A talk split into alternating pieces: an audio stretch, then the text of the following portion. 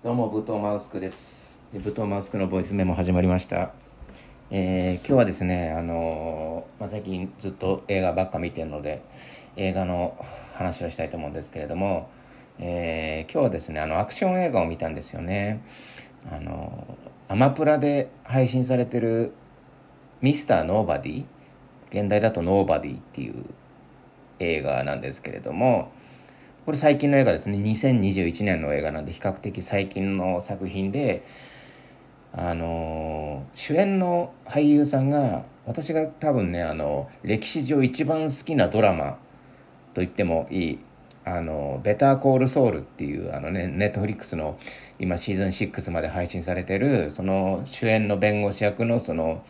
えーボブ・オデンカークさんっていう人がね主演してるんですけれどもね。あの、まあ、この人が主演してるっていうので、まあ、見たっていうところがあって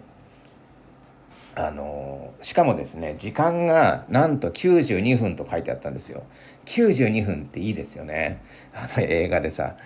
なんかもう今ね結構ねあの2時間平気で超えてくるでしょ。もう長いんですよやっぱ。きつい。うん。なんかねドラマ感覚で見ればいいじゃんとか言われることあるんですよ結構その。友人とかで喋っててね、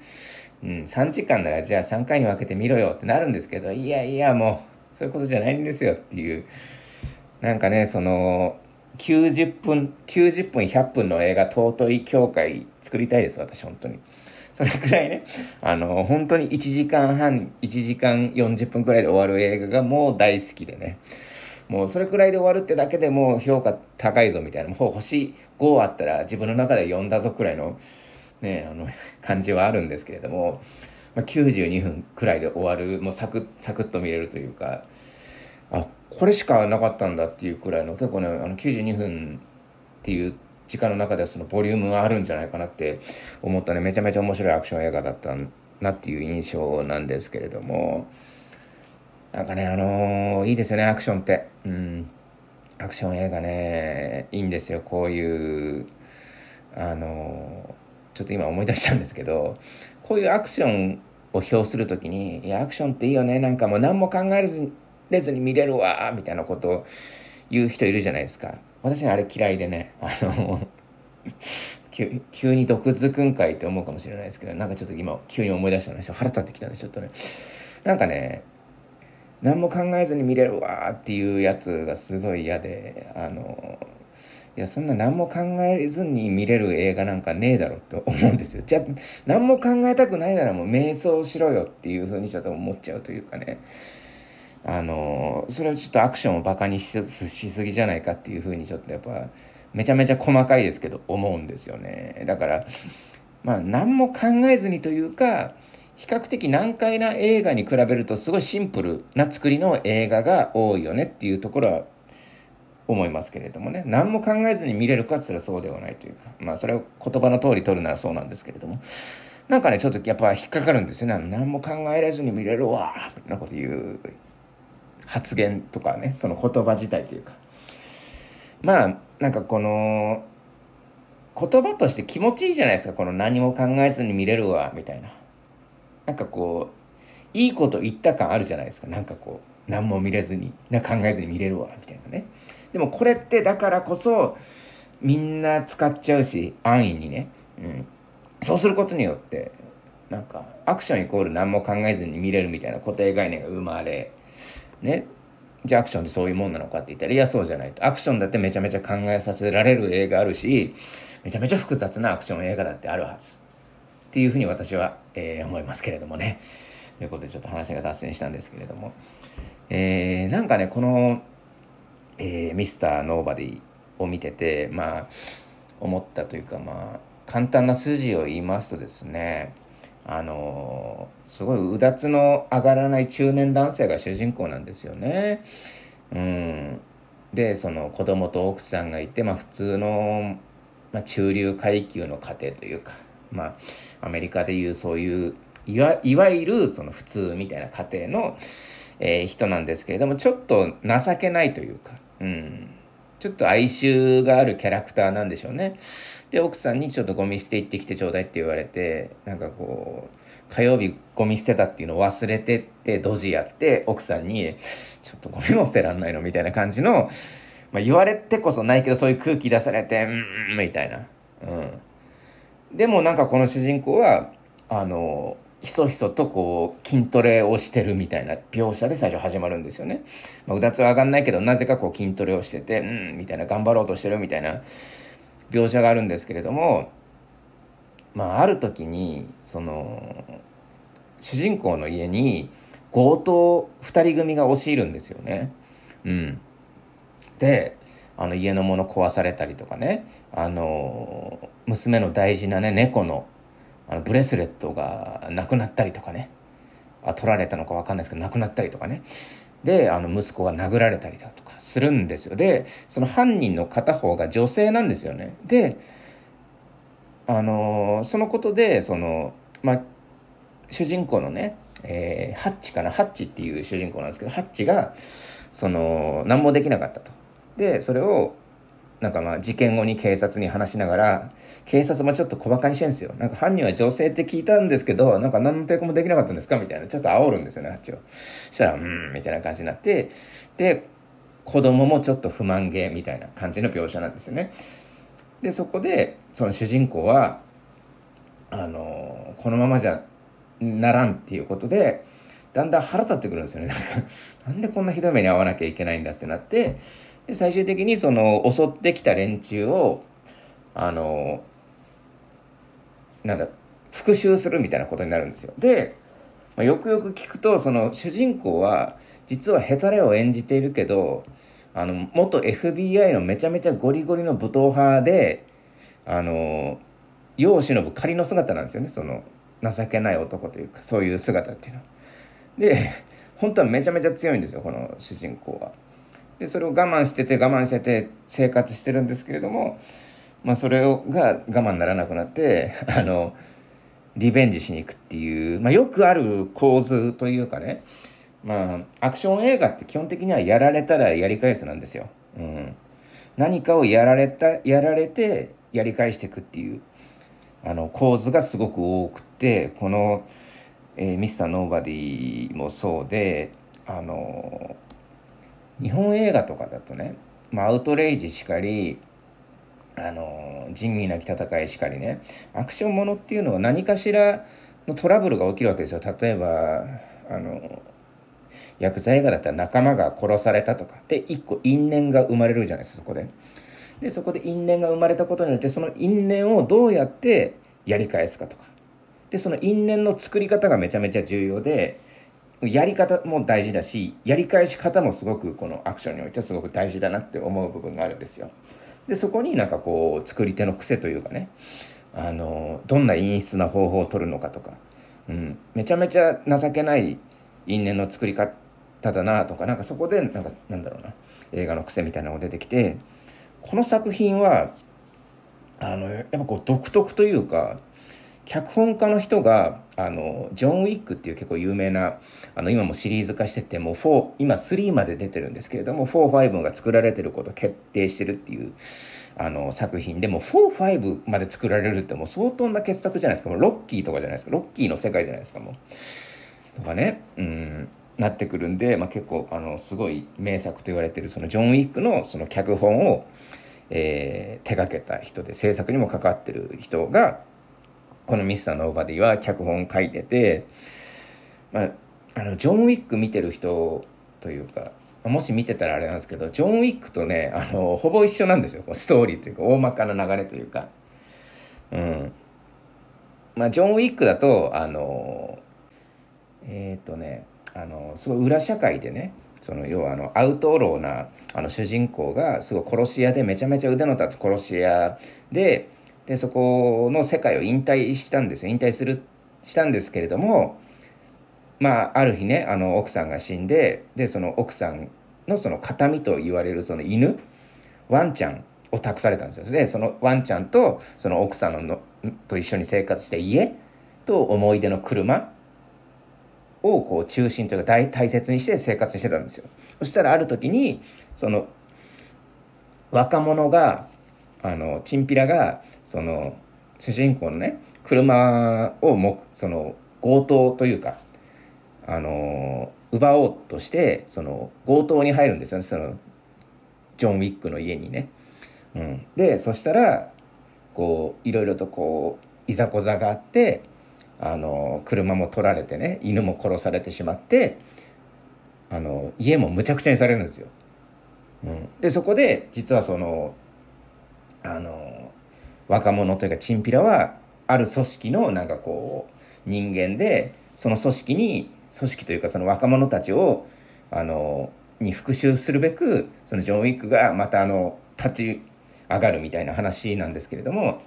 まあ、いわばそのミスター・ノーバディもそういう話で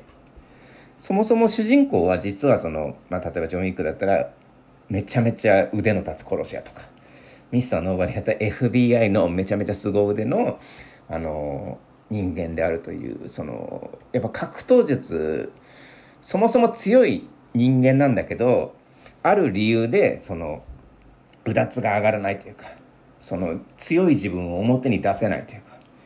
か隠して生活してるっていうのがまあ一緒というか。で何かし何かしらその外的要因が加わってそのことによって例えばブチ切れて服従するみたいなやり返すっていうのがその図式で、うん、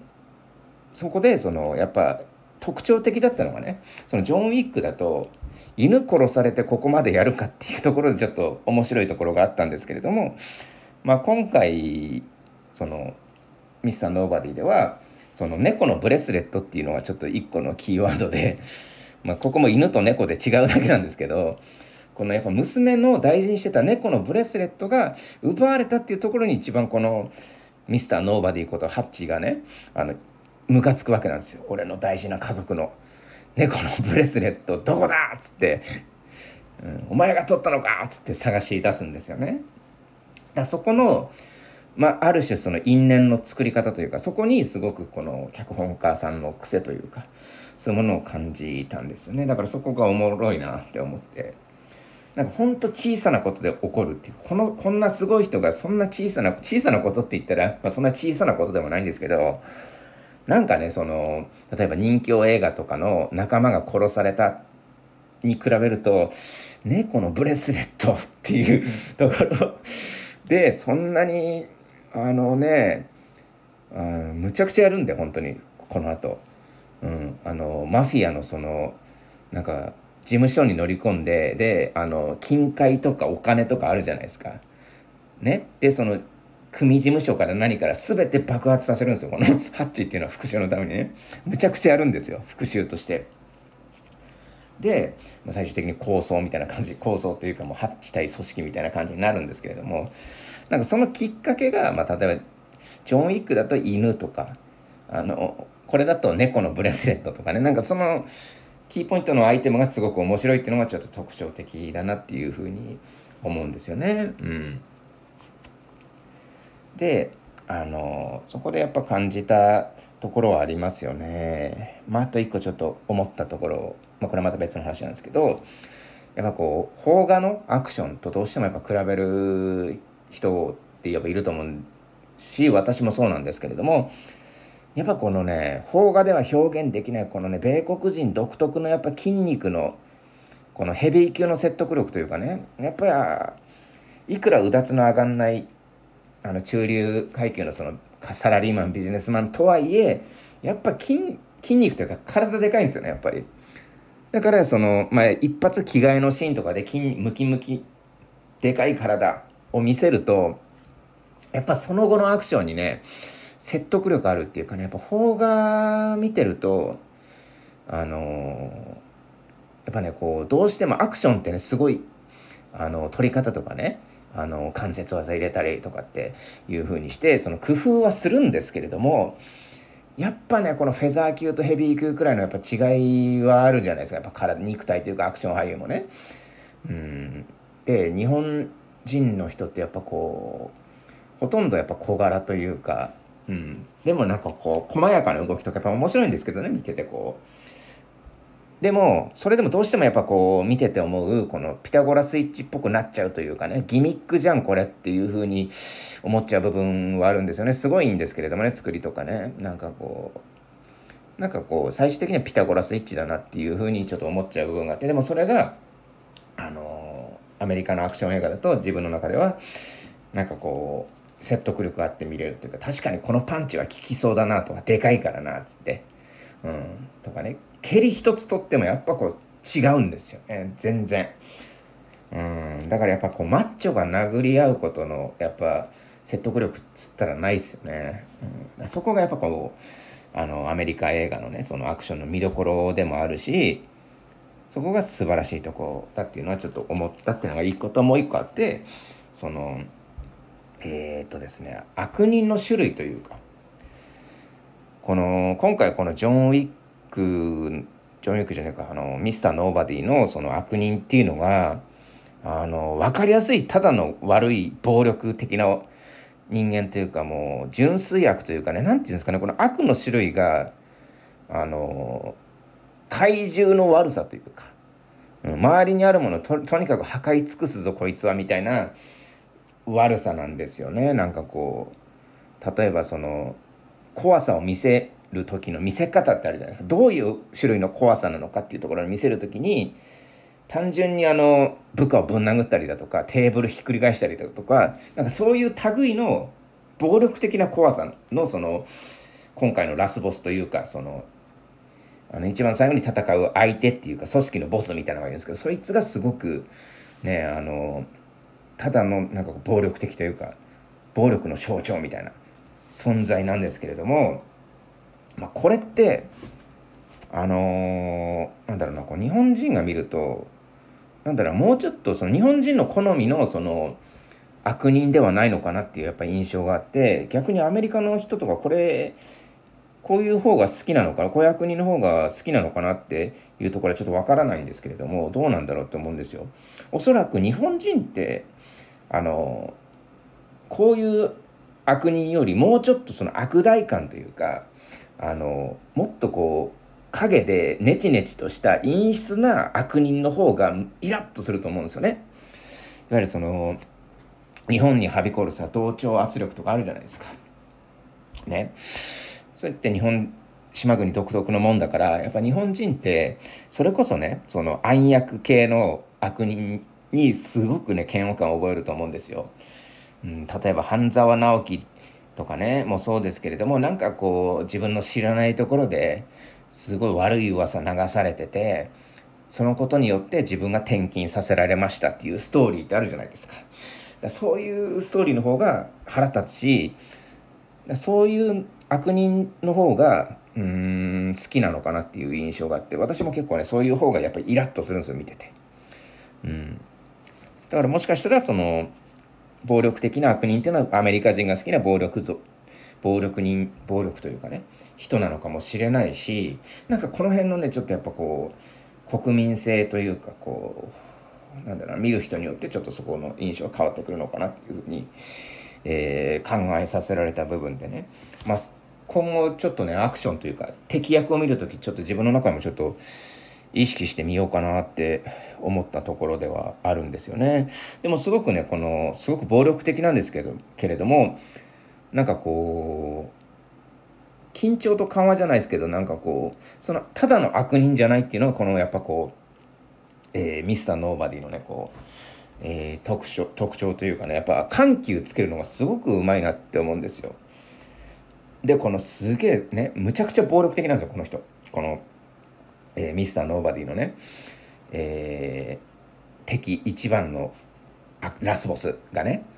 でテーブルひっくり返したりだとかね部下ぶん殴ったりする中この人はなんかあの歌手というか人前で歌を歌う人なんですよ。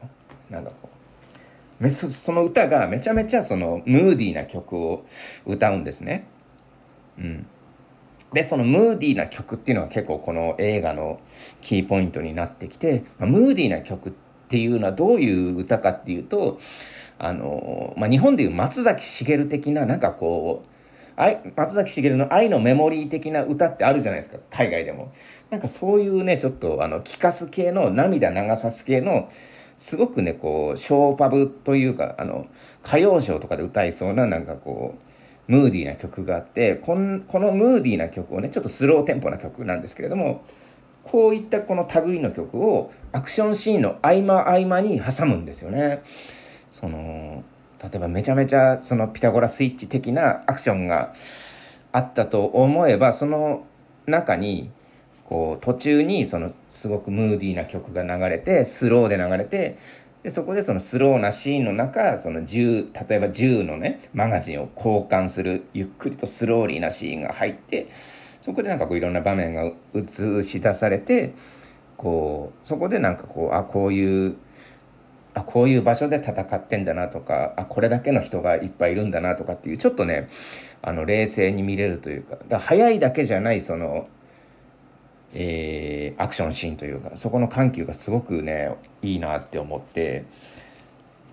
だからそこはただのピタゴラスイッチにならないゆえんなのかなっていうふうに思ったりだとかね。でそこで流れる曲のチョイスも良いんですよ。なんかそれこそ松崎しげる的な曲とちょっと合ってないようで合ってるみたいなうん感じでね。なんかアクションとその例えばそのホテルのすごいな鳳凰の間みたいなところで聞くそのムーディーなそのね松崎しげる的な海外のそのアメリカの松崎しげる的な人が歌うその曲とそのなんかこうミスマッチというかそこがねすごくねいいなって思って見てました。うん、なのでねこの映画、えー、おすすめでございます。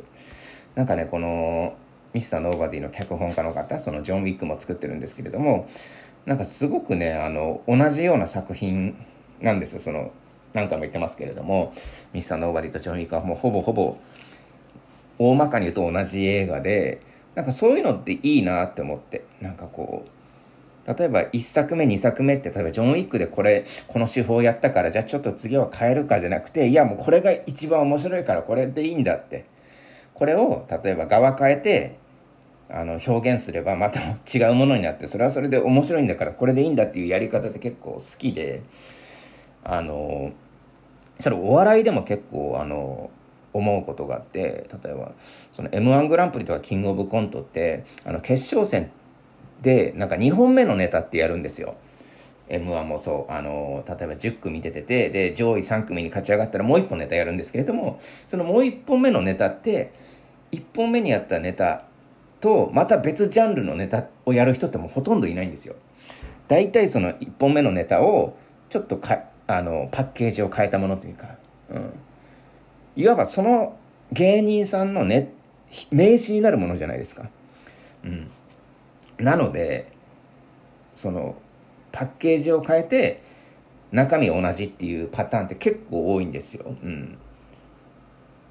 だからなんであの、まあ、ある種これが正しいのかなっていうふうに思うしこうやって作品で固定になっていくのかなとか思ったりとか、ね、しながら見てたんですけれどもだなんかすごいね